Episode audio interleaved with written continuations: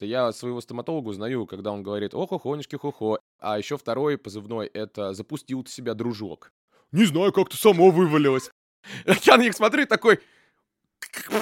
А я в этот момент думаю, как бы ей объяснить, что все это хуйня? Что могло бы тебя заставить отказаться от реанимации? Весь наш подкаст «Скользкая дорожка». Вот. Давай в голос. Вместе. На счет три.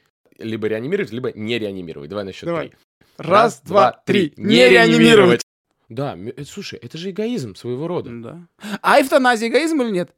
А вот это следующая тема нашего подкаста. Спасибо, Семен. Спасибо, до свидания.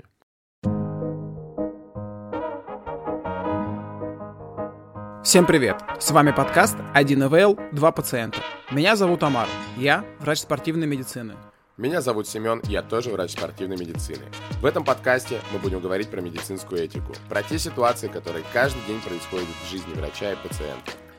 Про ситуации, которые мы все много обсуждаем на кухне, но мало обсуждаем в открытом пространстве. Многие из них набрасывают тень и на врачей, и на пациентов. Дисклеймер номер один. Мы не специалисты в области биоэтики. Мы врачи, которые тоже попадаем в щекотливые, неприятные, интересные и странные ситуации.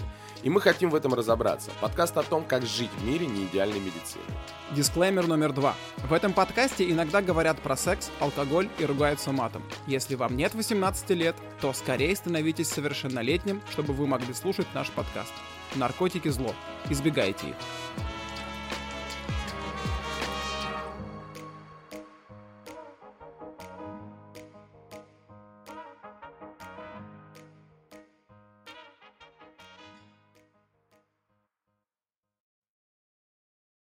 Да, э, ну что, начнем? Да, всем привет, друзья.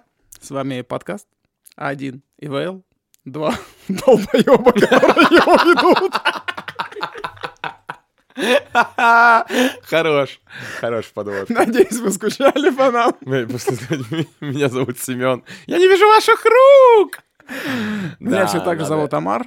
э, И сегодня Я, блядь, не представился. я представил, ну, Спасибо. давай еще Ты раз. представился, это я рад. Его зовут Амар, а меня зовут А Семен. его зовут Семен. Да. И сегодня, Семен, я тебе хочу предложить поговорить на вот такую тему. На тему отказов в медицине. Отказы пациентов, может быть, поговорим про отказы врачей, отказы клиник. Может быть, у нас есть кто-нибудь из клиники, случайно совершенно здесь, и расскажет нам про клиники. Но конкретно хочу тебе предложить и разобрать три ситуации.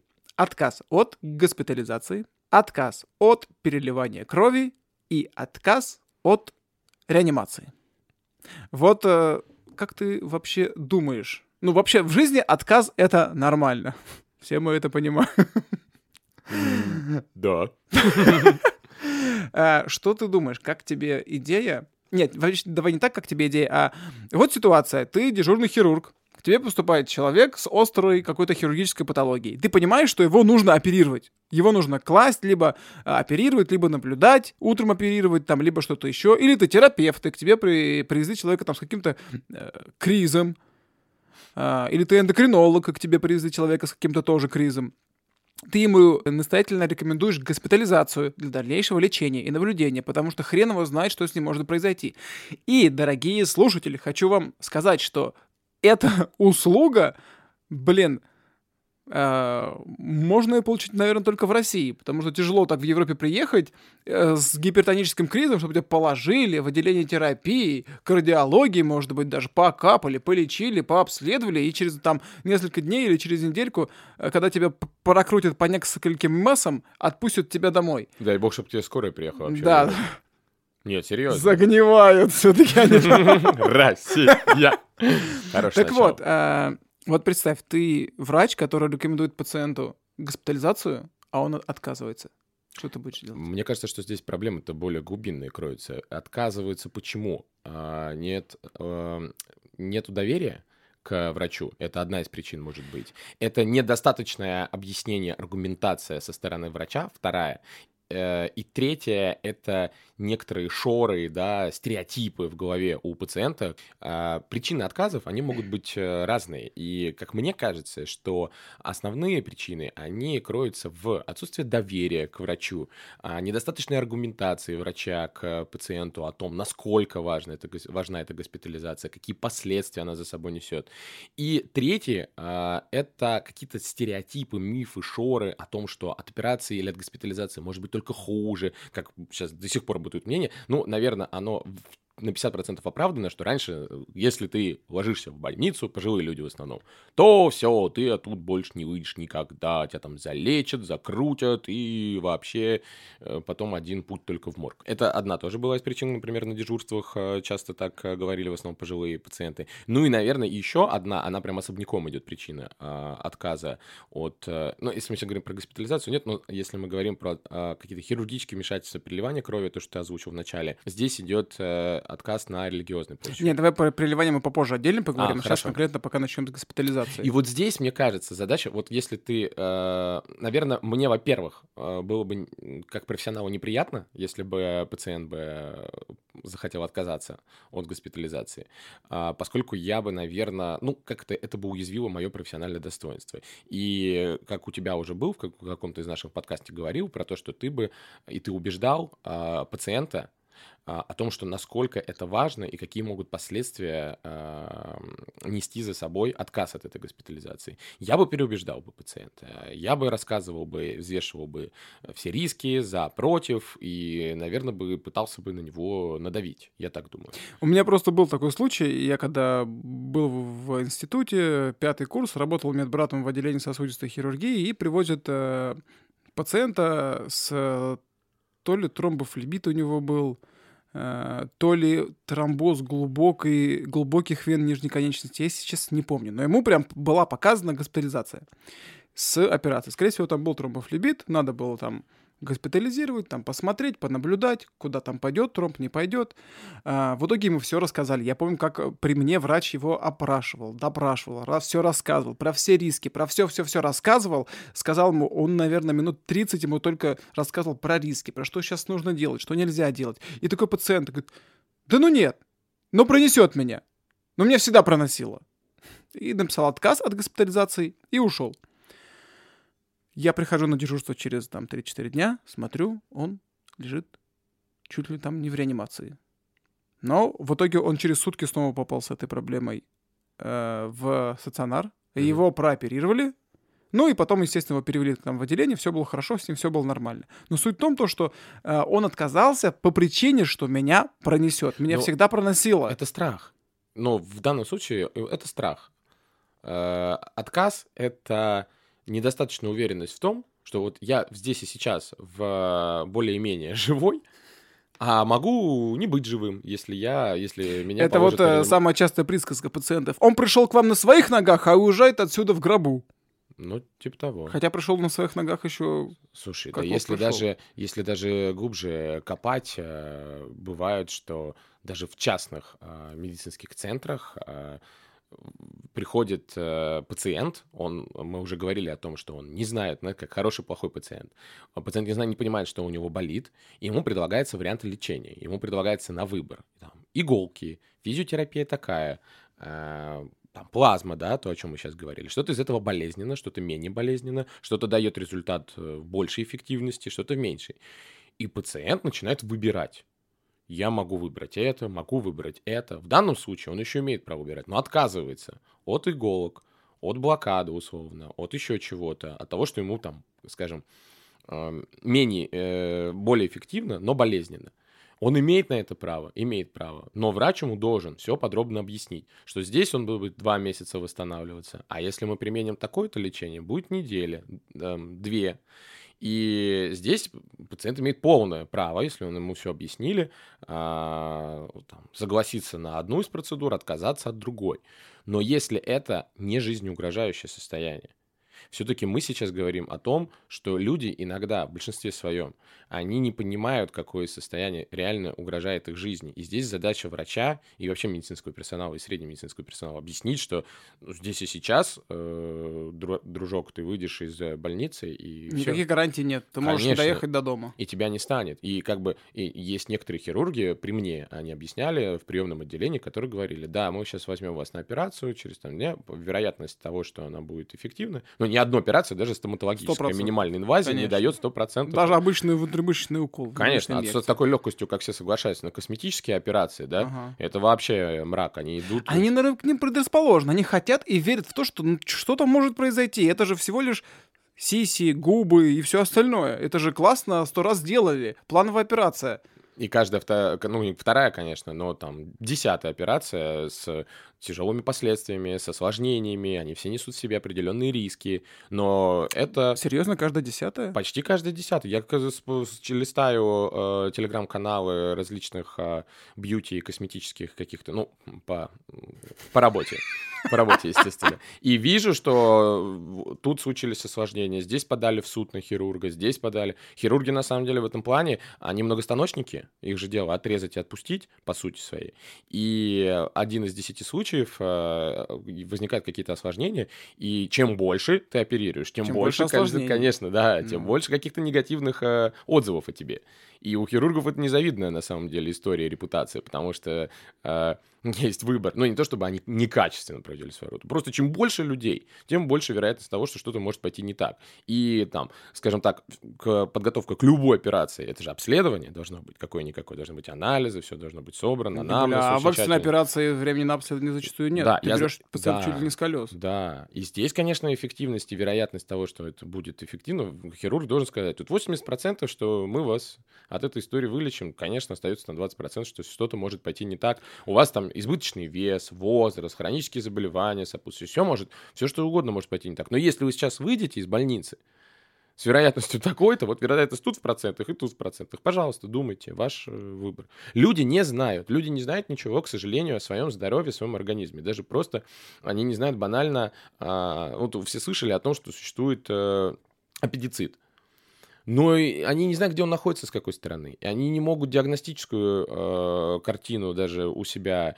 э, отличить от простых болей в животе. И поэтому, да, просят там, не пейте обезболивающие для того, чтобы не смотреть клиническую картину. Но все постоянно пьют э, обезболивающие, если что-то заболело. Все знают, что, что у нас э, за таблетки и как они называются. Но при этом э, не знают, с какой стороны находятся и не смогут это отличить. И когда очень много было на дежурстве, когда я дежурил в Тульской больнице, людей, попадающих с эпидицинтом, уже с перитонитом, гранитом, э, который, да не, не, не, все пройдет сейчас, я там, это просто, я там съел что-то или еще что-то. Они просто не понимали. И задача медицинского специалиста объяснить, доходчиво объяснить.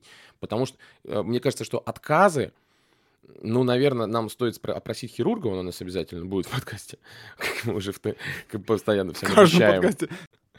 Вот, поэтому а, ты знаешь, я думаю, что это вопрос аргументации медицинского специалиста. Вот другой вопрос. Ты знаешь, есть что добавить на этот счет? По поводу аргументации, да, хочу сказать вот что. Э, все равно аргумент... Да, я очень надеюсь, очень верю, что все врачи, даже в какой бы они ни были за парой, вышли между операцией, зашли в приемный покой, посмотрели пациента и все равно объяснили ему все риски. Но мне кажется, иногда пациенты не всегда воспринимают эту информацию. Это может быть вот как раз это отрицание, гнев, торг, э, Определенно. принятие, депрессия и все остальное. И хотя, мне кажется, сейчас с аппендицитом нет проблем. Я ни разу не видел, чтобы люди отказывались от госпитализации, когда им говорят, что у тебя аппендицит. Но вот когда там были всякие э, тромбофлебиты, что-то менее э, такое опасное, чем аппендицит, хотя риск все равно гораздо выше, чем когда у тебя ничего нет, они как-то не сильно охотно соглашаются на госпитализацию.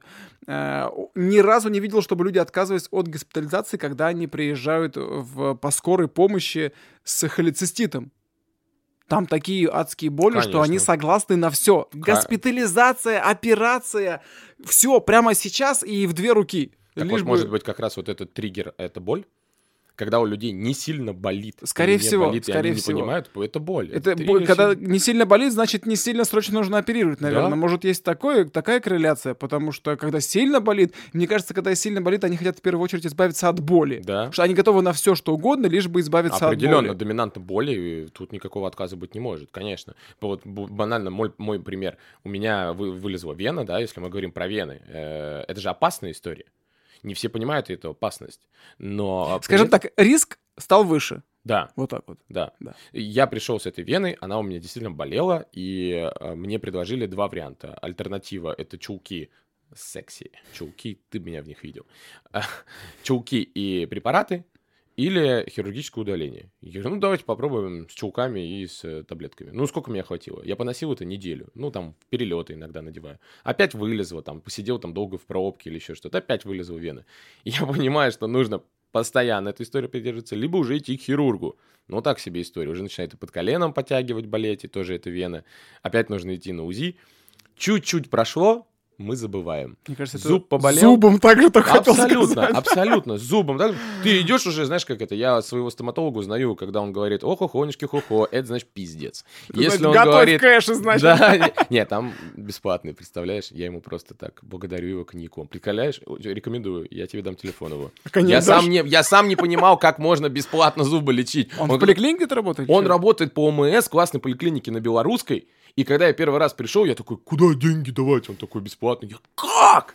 И я на счастье ему вообще на карту там переводил, потом уже вообще коньяки возил. Классный, топовый специалист. Представь себе, рассказываю тебе историю. Он мне делает... а, у меня просто там дырка такая, что я из Турции, из Олына привез еще еды, и еще месяц вот из этой дырки ем. И я тебе серьезно говорю. А, Абсолютно. И я прихожу к нему на пломбу, он говорит, ох, охонечки, хухо, а еще второй позывной, это запустил себя дружок. Вот запустился дружок, это вообще просто Когда он satisfaction. смотрит тебе в рот, и Это- она насквозь тебя видит. Да, да, э, как слайс, ну просто на солнце. И достает как satisfaction дрель и масочку вот так на нос натягивает. То есть, если она у него на рту, то это значит, сейчас мы чуть-чуть разберемся. Вот если он натягивает ее на нос, и видно только Сейчас глаза. будет много крови, да? Да, сейчас будет долбилово дробилово. И он мне делает это долбилово дробилово, я мучаюсь, страдаю, 4 часа не ем, у меня немела щека, он мне делает пломбу. Сложная такая вся была схема, операция. И в этот же вечер, в этот же вечер, чтобы ты понимал, я и риски не ел. 30 лет. 30 лет. В этот же вечер мне приносят коктейль алкогольный, на котором сверху ириска, как просто в прикуску. И я делаю так. И просто вынимаю Снимаешь полностью пломбу. пломбу. Снимаю полностью. И как вы думаете, я врач. Я иду к нему, и что я сказал? Не знаю, как-то само вывалилось. Представляете? Представляете, какие мы хреновые пациенты, мы врачи, худшие пациенты на свете. И он такой, как-то само. «Ну, Как-то? Я тоже так говорю. Евгений Александрович, пожалуйста, помогите. И вот я, он говорит, ну там грязный у тебя зуб придешь через месяц. Грязный ты парень. Вот. И Иди помойся. продолжаю ходить, языком щупаю, аж до мозга достаю. Но, но, к чему я это говорю? Не болит? Похожу. Похожу, пока не заболит. А заболит так, что на стенке полезешь и будешь Вот. ночью звонить, вот как да, мы у меня так же, знаешь, как зуб болел сильно, знаешь, блин, сильно болел. Надо все решено. Утром иду к стоматологу. Выпил немесил ночью, утром не болит. Ну ладно, потом Ну, как-нибудь, да, потом, да. Это всегда так. Мы, блин, пол челюсти нет во рту. это мы также за машиной своей следим. У меня пока чек инжан не загорится, а, ты о, пропустил, вот, типа такого.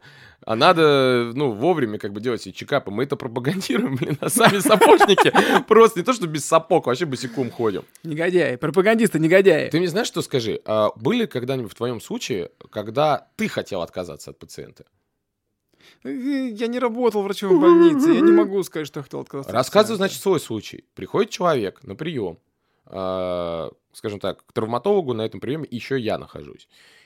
Он меня позвал, потому что не знал, как разрешить историю эту. Приходит человек и говорит, у меня болит там в области бедра. Надо провести диагностику, тесты, посмотреть, покрутить, артикуляцию суставов сделать, что отличить, что от чего. А, и человек говорит, я раздеваться не буду. Он говорит, а как я вас посмотрю? Хотите, так смотрите. Я вас не смогу так ничего сделать э, заочно, просто по вашему, по тому, что вы говорите. Ну, где-то тут рукой показывает, где-то здесь, но раздеваться я не буду. А почему вы не хотите раздеваться? Я не хочу. Аргументация какая-то есть? Не хочу. Я плачу деньги за этот прием, но раздеваться я не хочу. Он зовет меня. Я, ну, давайте так скажем, это была девушка. Я говорю, если вам неудобно, некомфортно, мы позовем сейчас, э, там, у нас есть мануальщик, девушка, она там проведет диагностику, прикроет вас. У нас есть ну, халаты, мы вообще бесполые существа. В этом плане нам вообще все равно пытались убедить. Я говорю, вы же уже пришли на прием. Э, она встает, фыркает, уходит, а дальше негативный отзыв. Вот момент. Мы разговариваем потом, у нас планерка у врачей.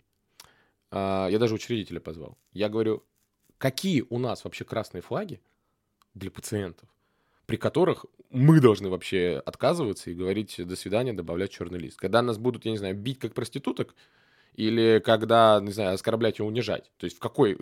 Мы не можем полноценно провести прием в данном случае. Соответственно, мы не можем не поставить диагноз, не назначить лечение. Но мы оказываемся в этой ситуации бесправными, и на нас еще пишут негативный А отзыв. скажи, пожалуйста, что она написала в отзыве? А, отзыв был, что врач невнимательно отнесся к тому, что она говорила, а, выходил на приеме, а выходил он за мной, А, и что... причем, знаешь, что самое интересное? Что она уже приходила как-то, но с другой проблемой, где раздеваться не надо было. И мы помогли ей с ней. И она пришла второй раз, и вот такая ситуация. Э, Ну, я это расцениваю... Ну, вот, вот это вот все такое, там, длинный отзыв, я тебе покажу потом, не очень... Ну, чтобы не было понятно, кто это написал. А, Но что мне было непонятно, а, что ты, ты не застрахован от э, просто человека, который пришел не в настроении. Блин, ну может прийти просто мудак. Ну да. Просто прийти мудак. И, ну, его, конечно, мудаков тоже надо лечить. Но желательно, чтобы это делал кто-то другой. Вопрос, а, ну давай, мы, же, мы сейчас разговариваем с биотич- биоэтической точки зрения. Да. Ну, как вот, смотри, пришел, ко... дело не в том, что мудак, ко мне очень много приходит разных людей. И очень хороших. Я не, не, знаешь, не выбираю там, э, вот вы мне так нравитесь, вы тоже кошек любите, М, с вами поработаем. Фу, ты собачник, иди отсюда. А какие у вас взгляды полетят? Да понятно, что мы, э, разные люди приходят. Я имею в виду людей, которые тебе открыто говорят, ты херню несешь. Я говорю, типа, я еще ничего не сказал. Давайте мы с вами там подискутируем. Я готов вам объяснить. Да ты херню несешь. Да я не буду У меня раздеваться. был такой случай в ординатуре, значит, я смотрю пациента с варикозной болезнью. Э, Я его смотрю, смотрю, смотрю, я все рассказываю, беру плакат, показываю, вот клапаны, вены, кровь вверх, а надо, ж- о, а кровь вниз, а надо, чтобы вверх, там вот из-за этого портится, появляются грози на ногах, чешется, зудит, болит, потом может быть тромбоз, там язвы, все остальное. Он мне говорит, вы что-то мне не то рассказываете, я вам не верю.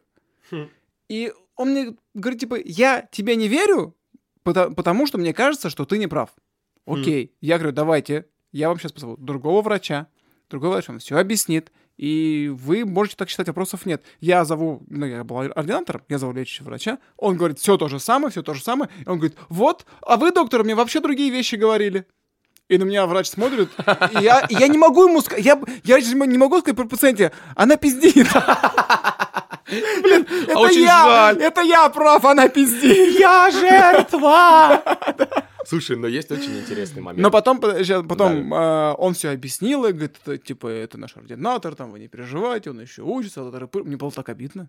Но потом он вышел, я ему говорю, типа, это неправда, Ты чё, неправда. сука, всё». раз, раз на раз? Он мне говорит, типа, не переживай, я понял, что это есть такие пациенты, которые хуйню несут. Их будут опрашивать три разных врача, и они будут говорить три разные истории. Вот это, кстати, тоже бич. У нас был пациент, и не один, который всем давал разные показания. И я сходил с ума, потому что э, э, ребята отписываются, ну, у нас история болезни, они отписываются, динамика положительная, динамика отрицательная, динамика... Вы определитесь! Он говорит, и, и потом я просто очные ставки уже делал между специалистами. Я собирал консилиум, говорю, кто мне врет? Кто? Кто? И потом встречаю его в коридоре, э, говорю, как?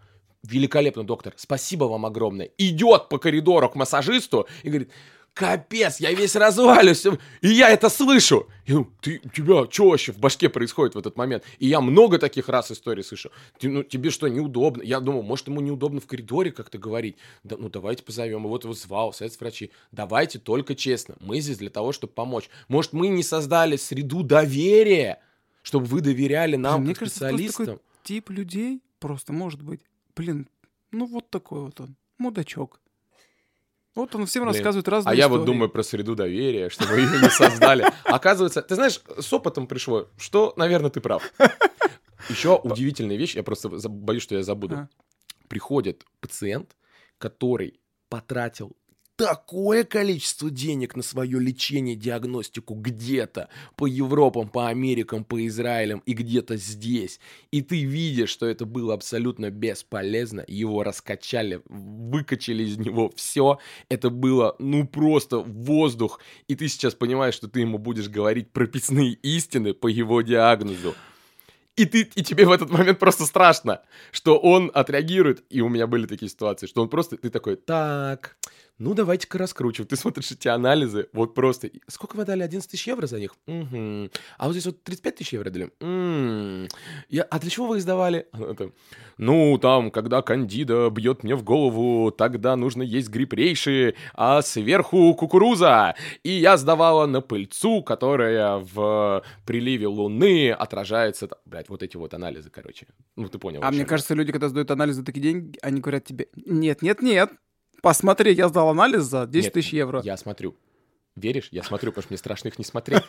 Он подумает, что Я хочу посмотреть на 10 тысяч евро. как они выглядят. И нет, я знаешь, почему смотрю? Я подумаю, что э, клиент скажет, не, ну он еблан, он даже мой анализ за 11 тысяч евро не посмотрел. Я на них смотрю и такой... А я в этот момент думаю, как бы ей объяснить, что все это хуйня? Хуйня. И я просто... И я такой, ну, пойдемте, давайте от базовых фундаментальных принципов. И она такая, ну, давайте. И ты это объясняешь, и уже все, вот это, знаешь, а нужно перевернуть в голове клиенту, что все, что было до, полная херня. Типа, Миша, все херня, заново давай. И она, не- ну, представляешь, что такое признаться самому себе, что Что ты... ты потратил зря почти очень много тысяч евро. Да. Это очень тяжело. Это же очень тяжело. И ты полтора часа такой, ну нет, вы не напрасно потратили эти деньги. Не напрасно. Мы узнали, что у вас там нет глистов. э, Мы узнали... Я шурму за 120 рублей не выбрасываю, если она невкусная. А тут отказаться от многих тысяч евро. Реально так, реально. Вот это вот еще одна история. И здесь ты даже, ты даже, наверное, боишься за то, что он подумает, ну, что, типа, ты не посмотрел это, Некомпетентен, и может быть. Ты не можешь разобрать такие анализы. Сколько у тебя прием 5 тысяч, ев- 5 тысяч рублей стоит. Блин, слушай, это одна из причин, реально тебе говорю, это одна из причин, почему я э, Инстаграме, Инстаграм завел и начал там писать вот эти разоблачающие посты, потому что я уже, у меня нету сил, если честно. Ну, очень много приходит таких людей, к сожалению, и вот эти вот методы просто отъема денег у населения, у этих организаций, они, их стало меньше, их стало меньше, раньше было больше, но они все равно еще присутствуют. И я удивлен, что еще вот эти вот, как это их называют, натуропаты, я думаю, как бы в Америке, в Европе, как там вот юридически серьезнее к этому ФДА относятся. целая там за всем следит. Ага. А там просто «Я натуропат Шон Уильям, и я вас научу лечиться курочкой из KFC. Но для этого нужно сдать только чекап от Шона Уильяма. Смотрите, какие показатели. Блять, интерлейкины, а там вот таких, которых вообще не существует. Вот это вот все, вот это все. Так, так, так, мне кажется, я через Инстаграм вижу, у вас простата воспалена. Я девушка. А, стоп, нет простаты у вас точно. Блять, вот это У вот вас я... вышла сущность в виде гномика. Да, вот именно сущность в виде гномика только за 25 тысяч евро. А вот представь себе еще одну ситуацию. Ты реаниматолог, к тебе привозят пациента. Или нет, давай так. Ты идешь по улице и видишь, что человеку плохо. Ты хочешь оказать ему помощь и понимаешь, что без СЛР не обойтись. А ты находишься где-то в а, крутом аэропорту, где-то, может быть, в Мюнхене, где на каждом шагу висят дефибрилляторы, которым может пользоваться каждый. Ты раскрываешь грудь этому пациенту, чтобы установить электроды, а там вытатуирована надпись «Не реанимировать». Ты не в больнице. Я не знаю немецкого. По-русски. No reanimation. По-русски. По-русски Я написано. думал, открываешь грудь, а там портрет твой. Сталина портрет. Да, неожиданная ситуация. Э, А там написано не... Я просто рассуждал, как бы я поступил в такой ситуации. Вот если бы я вот реально где-то шел... Ну давай, я отвечу, а- а ты прям... Давай в голос. Вместе. На счет три. Э, Либо реанимировать, либо не реанимировать. Давай на счет три. Раз, два, три. Не реанимировать. Хорош. Я бы тоже нет. Блин. А ты бы потом смог спокойно спать? Да. Ну, нет. Да. Почему да? Ну, потому что это выбор человека Согласен, прижизненный, его выбор, он да. его сделал, и я много раз сталкивался... И, сказал, и рассказала об этот выбор всем, кто вдруг, если собрался его реанимировать. Слушай, наверное, лет пять назад задай мне такой вопрос, я бы реанимировал. И вы, Сейчас вырезал бы ножом эту надпись. Я настолько видел. преисполнился в своем сознании психологической зрелости, что меня на эту херню сейчас раскачать вряд ли у кого получится. Идущий к реке Семен. Йоу, бро, мафака. Если он решил No Reanimation вытатуировать себе на груди, а не там, там, я да. люблю Алину, вот, то это его выбор, и я его уважаю, и я буду спать Вот, спокойно. я с тобой тут согласен, да, наверное, в этом случае... Ну, хотя, мне кажется, я бы иногда думал об этом, а вдруг а надо было бы, а не надо. А с Не, другой ну, стороны... безусловно, думал, конечно. Да, с другой стороны, если человек э, изъявил свое желание, и не просто его где-то высказал в кулуарах за кружкой пива, а, то есть он заморочился, он записался к Послушай, тату-мастеру. Послушай, я всем сказал... Да, прости, что я тебя перебил. Записался к тату-мастеру, да-да-да, извини. Я просто, блядь, боюсь все время мыслюшку потерять. И я, знаешь, что сказал? Я сказал, что на мои похороны хоть один хер, блядь, чтобы заплакал. Ну, можно приветь на кладбище, когда будут... Но потом никакой кутии, всяких компотов, похороны нутрициолога, виски, Только кола, ради кутии умереть можно. И тирамису с чизкейками, блядь. Это мое, это я сказал. Надо А. где-то написать, я напишу. И если хоть одна сука попро- ну, есть традиция, это мое решение взрослого, адекватного человека. А ты хотел Но- бы, чтобы тебя похоронили или кремировали? Вот это сложный вопрос. Но вообще хотел бы, чтобы мой прах развеяли над морем. Но поскольку у меня религиозные родители, и они считают, что это не, не православно, я им говорю, ну, хорошо, ладно. Да хоть в канаву скиньте меня. Не Ты знаешь, я на это насмотрелся уже, на все эти похоронные процессы. Реально, мне уже из этого, скиньте меня Некрасиво, мне тоже не нравится. Что некрасиво? В Похор- канаву? когда Похоронные процессии не нравятся. что? Некрасиво? Ты вот так с Некрасиво. такой точки зрения смотришь? Некрасиво. Не, ну я... Ничего эстетичного в этом нет. Ну да. Поэтому не отказывайтесь от госпитализации, если... В конце концов, И от реанимации. да, чтобы потом ваш этот, как в знакомстве с факерами, прах по ковру не собирали. Вот. А, блин, я еще думал, а если, например, в больницу привезут человека, который м, тоже не хочет, чтобы его реанимировали, но м, я знаю, что есть такая форма отказа от реанимации. Ты ее подписываешь заранее. Есть такая форма или нет? А, когда ты пришел в приемное Не- отделение. ну да, да, ты ложишься в больницу, Да. и тебе говорят, вот там просто делаешь простую операцию, ну, ты просто делаешь операцию. Хрен Да. его знает, что ты без операцию делаешь. Но в- во время любой же операции есть шанс остановки сердца. Да. И ты заранее пишешь отказ от реанимации. От реанимации или от претензий? От реанимации. А, да, да, да. Ты да, пишешь отказ, я понял, что понял, понял. если в случае Да. остановки сердца его не заводить, я Да. не хочу. Ну, э, я не знаю, что о чем рассуждает этот человек. Может быть, он думает, ну вот такой промысел Божий, раз он дал мне шанс умереть, Вот я это- должен его использовать. Вот этот э, шанс умереть, тебе уже вмешались в твое тело специалисты, ты уже промысел божий по факту, ну, как Согласен, не знаю. согласен. Ну, если ты такой Ну верующий, да, да, да, по факту, ты, же ты таблетку принял, нарушил промысел. Вот это, кстати, интересный вопрос в дискуссиях со священником. И нам действительно нужно позвать э, батюшку и с ним об этом поговорить. Только без твоих вот этих вот пальчиков и взглядов. Это Господь, Господь. Вырежешь, потому что мой подкаст, я подключил бабушку, и она его слушает. И вся моя семья. Я ее к Яндекс Дзену, ой, к Яндекс Дзену, к Яндекс Музыке подключил. Поэтому вот это вырежи. Хорошо. И Иисус Христос. Короче, А вот если... Говори. а, ты уже вмешиваешься в свой организм, уже ты выпивает таблетку обезболивающую, еще что-то. Ну ты же не амиш, который там живет где-то, не знаю, в деревне и вообще со связи никакой с внешним миром А Интересно, это здоровая вообще история или нет отказываться от реанимации? Я вот не знаю, вот что должно со мной случиться, чтобы я сказал, ребят, вот если что, я должен, должен вообще настолько заебаться от этой жизни, чтобы всем сказать, чтобы если что, просто дайте мне спокойно умереть. Ну хотя к тебе такие мысли, не знаю, приходят ли такие мысли, когда ты здоров физически и морально, и ты ничем не страдаешь. Амар, перекрути. Что руководит людьми, которые э, хотят отказаться от реанимации? Ну, то есть, мы я, не, все... я не знаю. Вот почему они, как ты думаешь? Что могло бы тебя заставить отказаться от реанимации? Вот я об этом думал, что могло бы меня, опять же, мне кажется, если бы там я был бы там глубоким стариком, и мне, знаешь, все мои родственники мне надоели, или Ну, выйди в, поумирали, окно, выйди в окно. или поумер... Вот, вот, об этом речь. Или поумирали, или еще что-то. Не, не христиански, не по-христиански выходить в окно. Э, А это не пропаганда суицида, дорогие слушатели. Да нет, это мы вообще вырежем. Дорогой товарищ майор. Именно тот конкретный майор, который слушал все наши шесть подкастов. Дайте позовем. уже ему подполковника. Зовим, зов- зовим, зовим его на следующий подкаст. Вот если бы э, у меня какая-то была тяжелая... Может, если, может быть, я бы отказался от реанимации, если бы у меня была какая-то тяжелая болезнь, и реанимация как бы вернула меня к жизни и вернула бы меня к страданиям от этой болезни. Я бы не хотел вот этого. Но тяжело, тяжело. Я бы не знаю, что меня заставило бы сейчас вот в моем вот в молодом возрасте отказаться от реанимации.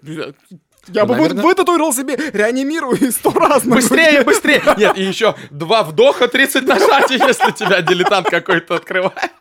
Пункт один. И тут та-та-та-та. И тут, Инструкция по применению. и тут так сначала вдувать. Ну, я имею в виду рот в рот. Именно. Да. Так я не знаю, чтобы сейчас меня Прием заставило, в- заставило отказаться от реанимации. Мне кажется, Наверное, это- это- ничего. мне кажется, на этот вопрос могли бы нам ответить только глубоко религиозные люди, которые отказываются. А от что, они как так торопятся увидеть своего бога, что, пожалуйста, не реанимируйте нас? Ой-ой-ой-ой-ой. Ой-ой-ой. Уф.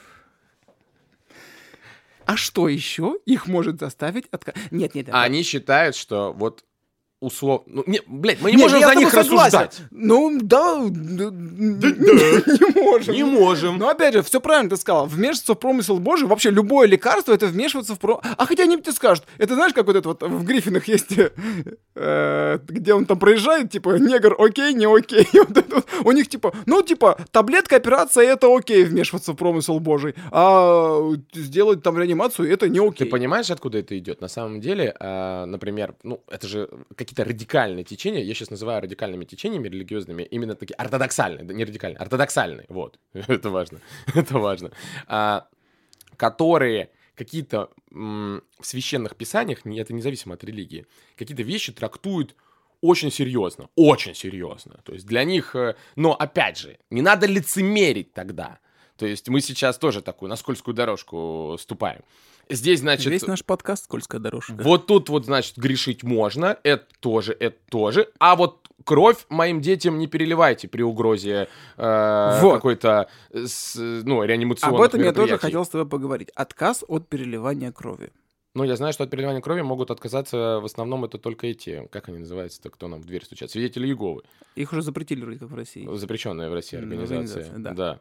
Да, был один случай, тоже сидим на дежурстве, я был медбратом, э, госпитализируют девочку, выходной день, выходной день обычно, ну, всех пациентов готовят в понедельник к операциям, там собираешь согласие, шмогласие, все остальное.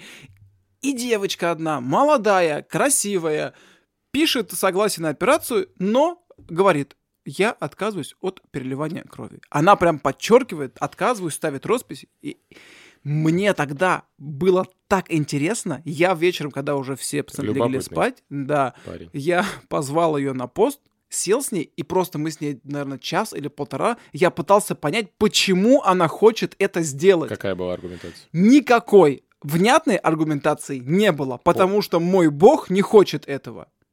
Все, это все, что я смог из нее вытянуть. То есть не было ни, что вот чужая кровь в моем организме, там этого не, вот не было такой аргументации. Это вложенная пропаганда родителей ее, в которой среде она Ну, скорее всего, потому что она, хотя уже была совершеннолетней, ей было, может, лет 20-21, но вот в ней, у нее в голове была такая мысль. Потому что мой бог не хочет, чтобы в меня выливали чужую кровь. Почему? Ты понимаешь, что тебе это может спасти жизнь, и ты пойдешь дальше служить и верить своего бога. А ты спросил у нее, ты же хочешь жить, если что? Я у нее спрашивал. Она хочет жить. Да, она говорит, я верю, что даст Бог, все будет хорошо. А если, я говорю, а если не даст Бог? Она говорит, значит, он так хочет.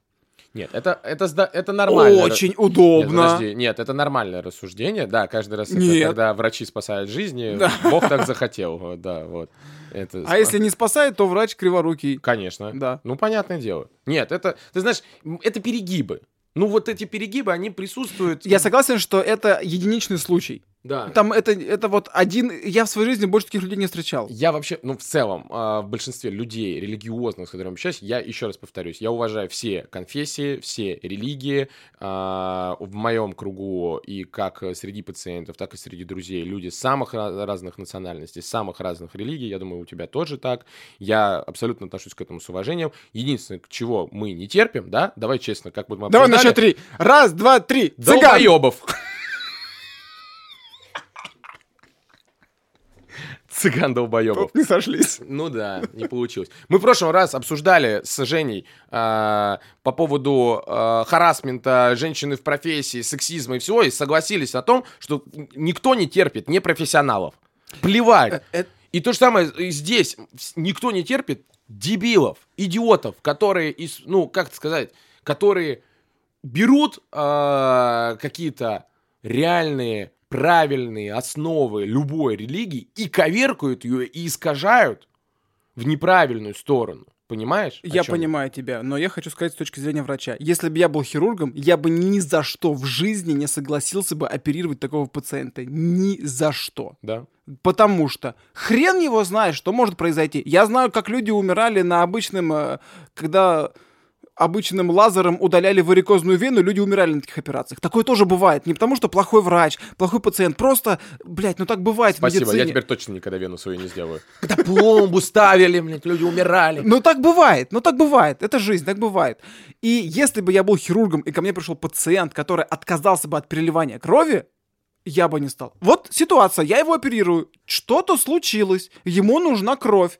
Или вот сосудистая хирургия, ему сделали анастомоз какой-то сосудистый в обход э, артериальной бляшки. Он закровил после операции, он потерял кровь, ему нужно перелить кровь, иначе он умрет. И вот пациент лежит в реанимации, полу в сознании, полуживой, что-то бормочет. И ты такой, ну, что ж, иди, мы тебя похороним, делать мы ничего не будем. Развелся, ушел. Ну это же просто... Вот мы сейчас с тобой обсуждаем то, что на самом деле в сериале «Клиника» и есть такой еще сериал «Хороший доктор». А, Мне он очень нравился и нравится до сих пор. Клиника One Love. Клиника One Love, это точно. А «Хороший доктор» один из, наверное, приближенных, ну он же не комедийный, но приближенный к тому, что мне после клиники про медицину еще зашло. И там тоже разбирали такие ситуации, очень многие разные, и на религиозной почве, и просто отказ от переливания. И там у пациента был страх. А страхи везде одинаковые. Ты смотришь где-то там в Америке этот сериал, и ты понимаешь, что это, ну блин, убрать вот эту всю красоту, обшарпанные стены добавить, и моя больница. Вот. И страхи-то они одинаковые в том смысле, что один из пациентов боялся, что если ему перельют чью-то кровь, то там что-то ДНК в нем появится. Или пересадка органов, например, да? Человек говорит, «Не- нет, не- ва- ваше сердце, вот оно, мотоциклист погиб, везут, это счастье. Вы там второй или третий в очереди, первый, сейчас мы вам пересадим. Нет. Вра... Представляешь, вообще врача. Как, как он Понял? оказался в очереди вообще тогда? Ну, э, пос- поступил, у него были Мгм. там, в, ну, в сериале Ну, происход- Как он в сериале оказался? Не спрашивай, как он оказался в сериале. Там все, блядь, утрировано. Ты смотрел сериалы когда-нибудь? Там всё за 40 минут. Да. Это жизнь! Сериалы, как говорила моя бабушка, смотря Роксолану и Бабаяна. Вот. Поэтому э, там просто так получается, а он... Может, ты еще скажешь, что в порно нереальность? Это следующий наш подкаст. А, да, в сериале возникла такая ситуация, и э, человек отказывался от этой пересадки. Ну, там концовка такая интересная. Там, а, а, блядь, нет, не так все было, нахуй все стираем. Девочка э, ждала пересадки сердца, а отец, родители, поскольку являются опекуном ее, не давали разрешения. А девочка была первой в очереди на эту пересадку. И вот Блядь, мотоцикл- я бы это вообще родительский прав это нахуй лишал. вот, и там людей. как раз развивал, вот, что я вспомнил. Эта ситуация как раз там так и развивалась. И в итоге сердце пересадили, и у девочки появились, ну, опять же, это из области фантастики, тем не менее, появились способности играть на скрипке. И она узнала, что тот, кто отдал ей сердце при жизни, играл на скрипке. Там, как-то у нее это так получилось. Ну, это интересно, это тоже там, под- а, а подумать. Но в целом вообще раздел трансплантологии, да, это там пересадить удачно, во-первых, это очень сложная операция. Еще потом нужно выжить с этим органом. Да, Тебе нужно да, иммунитет свой да, поуп- да, убивать, да, чтобы да. ты остался И жив. родители, значит, рассуждают. Нет, наша девочка, мы не будем ей пересаживать чье-то, чужое сердце. И вот там они рассуждают, а кем он был при жизни. Что... Блин, нет. Говорит, идет на секунды, на минуты, на часы. Я бы А. реально таких родителей через суд уголовно решал бы родительских прав. Ну, потому что э, сейчас в России могут лишить родительских прав за что угодно. Вышел с ребенком на митинг, опачки, прав лишаем. Блять, ты алкаш, у тебя трое детей, но мы нет, еще не будем тебя лишать прав. А вот за такие вещи, мне кажется, вообще без разговора нужно лишать родительских прав. Это, это ненормально. Родители, которые настолько сильно э, любят Бога больше, чем ребенка, Смотри, я тебе рассказал про сериал. А, в жизни я не думаю, что такие ситуации частые. Когда Но они, родитель- еди- понятно, они единичны все. Они единичные. Но, например, также родители имеют право подписать отказ от госпитализации ребенка и от э, операции ребенка. А вот отказы такими я сталкивался. И, например, в одной из больниц, знаешь, почему это происходило? Вот тут, кстати, тоже интересная история. Это происходило потому, что ребенок давит на родителей, плачет, ему больно или что-то произошло, от чего родитель очень, очень тревожный, так. И он как будто бы не хочет сделать еще больнее ребенку, как будто бы его предать, что он его отдает на госпитализацию или в реанимацию, и пишет отказ. И вот тут, мне кажется, мой поклон педиатрам и реаниматологам детским, неонатологам тем более, которые вот тут должны очень быстро объяснить родителям, что к чему и что это гораздо важнее. Если ты мудак, и ты сам написал отказ от того, что ты не хочешь, чтобы тебе вырезали аппендицит, ты сам мудак и несешь ответственность за свою жизнь, написав этот отказ. А здесь ты несешь жизнь за ребенка. И часто наши комплексы родительские, материнские, отцовские, поверь мне, я как э, отец прекрасно понимаю, когда дочка мной манипулирует, я могу, да-да, вам всем кажется, она меня любит, а там, купи, купи, я ее так люблю. У тебя пелена перед глазами. И когда ребенку плохо, не дай бог, а, ты видишь, что он страдает, врач говорит, надо госпитализироваться. Ты, я сам врач, вот была недавно госпитализация, у меня жена с ребенком лежала с пневмонией в Тушинской. Врач мне объясняет, все понимаю, а я смотрю там на дочку несчастную. И, и, ты, и ты думаешь, нет, я увезу тебя домой. Мы вылечимся сами. Ты думаешь, часть твоего, что здесь тебе могут сделать, что... Но! Это, прикинь, я медик. А когда люди еще больше, там, долгожданный ребенок, один ребенок, э, манипулирующий ребенок, они могут поддаться этим уловкам. И вот тут врачу очень страшно, важно очень объяснить. страшно. И вот, уважаемые слушатели, если у вас есть дети, и вы очень за них переживаете, боитесь, а, тем не менее, слушайте внимательно педиатров. А, В наших больницах московских, мы тут делаем сносочку, в детских больницах, в большинстве своих случаев я э, знаю, что работают потрясающие специалисты, я со многими из них знаком. Если вам говорят о госпитализации, подумайте дважды, но отказ не подписывайте. Сейчас все не московские педиатры просто выключили подкаст.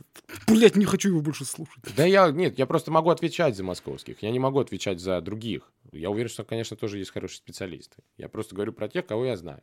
Что в Морозовской больнице, в Тушинской больнице, в Филатовской больнице. Ну вот в этих трех точно. Да? А, этот, эм, Семеновская есть там детская больница классная. Конечно, в Семеновской больнице не может быть все плохо. Ну, на Семеновской, которая находится, забыл там название. Вот. Там Семен Семенович завглав, зав. отделением еще. Такая, конечно, шутка. Вот. И вот здесь как раз э, нужно брать себе за ум в этом. Блин, это представляешь, как нужно себя контролировать, контролировать свои эмоции, чтобы не поддаться. Блин, наверное, вообще в любой ситуаций, которые мы сегодня обсудили, нужно очень сильно себя контролировать. Блин, а это тяжело. Подключать критическое мышление и хладнокровие. Кто-то должен Да, подключать в экстренной ситуации, конечно, хотелось бы всегда сохранять критическое мышление, хладнокровие, но Не получается. Не всегда получается. когда ты Конечно. бежишь в красно-белый, осталось всего три минуты, ты используешь любые методы, чтобы до него добежать. Красный цвет вообще похуй, блядь, сплошная. Нет, нет, ну ты меня не остановишь. Да, да, согласен. И тут же за- зависит от, тоже от эм, степени экстренности этой ситуации. И когда у ребенка, не знаю, там заноза в пальце, ты его везешь в травмпункт, для тебя это может быть более экстренно, чем у Ну, тебя а самого холецистит. Да, а кто-то очень пошел. впечатлительный. Да. очень- Я знаю таких людей. Ой, у меня есть один случай. Э, Один мужичок, значит, он сам по себе просто, мне кажется, э, если бы у него была возможность, он каждые бы две минуты обращался к врачу. Что-то тут болит, что-то тут щелкает. Да-да, он такой прям ипохондрический. Что-то тут колено, что-то плечо, что-то я знаю, что я все. А сам у него, он вообще не следит за собой, там у него излишний вес и мало двигается, и все-все-все. И вот у него есть сын, которому сейчас три года. И он может обращаться за помощью каждый день говорит, ой, что-то у него плечо хрустит, ой, что-то у него колено болит. А, спрашиваешь сына, что не болит? Ничего не болит. Колено болит? Нет, не беспокоит колено. И плечо не болит? Нет, ничего не болит. А отец стоит и говорит, нет, у него болит плечо. Бедолага. Нет, у него болит Ребенок. колено. Да. Нет, у него, вот смотри, одна лопатка выше другой, у него одно плечо выше другого, у него одна щека толще второй. Давай его лечи, иначе и, блин, запустите мне моего ребенка. А, ну, три года ему. Он мультик посмотрел, выздоровел. Все, ему не, не нужно вот этими делами заниматься. Семейному психологу. Слушай, ну педиатры сейчас, например, э, они больше с мамочками и с папочками работают. ну да, Ну ты же понимаешь. Сейчас, э, знаешь, когда это тоже про вопрос, что первичная компетенция или сервисность, да? Ну, я имею в виду рассказать и поработать психологом поработать психологом сейчас важнее, чем даже ребенку осмотр провести. Потому что если ты расположил к себе ребенка и все рассказал мамочке и папочке так, что все разжевал и успокоил их, они твои навеки вечные. Согласен. Понимаешь? Ребенок спокойный. Конечно. А это раньше как было. Так, мамочка, папочка, отошли, тут по попке шлепнем, тут на холодное положим, кричит, голос хороший, все, до свидания. Они такие, а вопрос, идите отсюда в жопу. Какой чудесный педиатр. Это в 90-х так было. Знаю. А сейчас ты ведешь беседу 30 минут, если так у тебя вообще есть такая возможность. Это в бесплатной нет такой возможности. 8 минут. Из них 7 ты маме, папе отвечаешь быстро. Пейте чай с молоком, чтобы молока было больше. Это шутка. Это шутка была. Пейте чай с коньяком, чтобы... Да, да. В общем, давай э, подытожим. Э, э, в каждой ситуации, когда встает вопрос о том, отказываться от госпитализации, переливания или реанимации, на чаше весов э, стоит либо э, твоя жизнь, либо жизнь, например, твоих детей. Э, ну, жизнь детей, я думаю, ценнее твоей жизни в этом конечно, случае. Поэтому конечно. Это же безусловно Думайте любовь. о своих деточках, о своих родственниках. Если вы вдруг отказываетесь от переливания крови, как они без вас будут? Да, слушай, это же эгоизм своего рода. Да. А эвтаназия эгоизм или нет? А вот это следующая тема нашего подкаста. Спасибо, Семен. Спасибо, до свидания.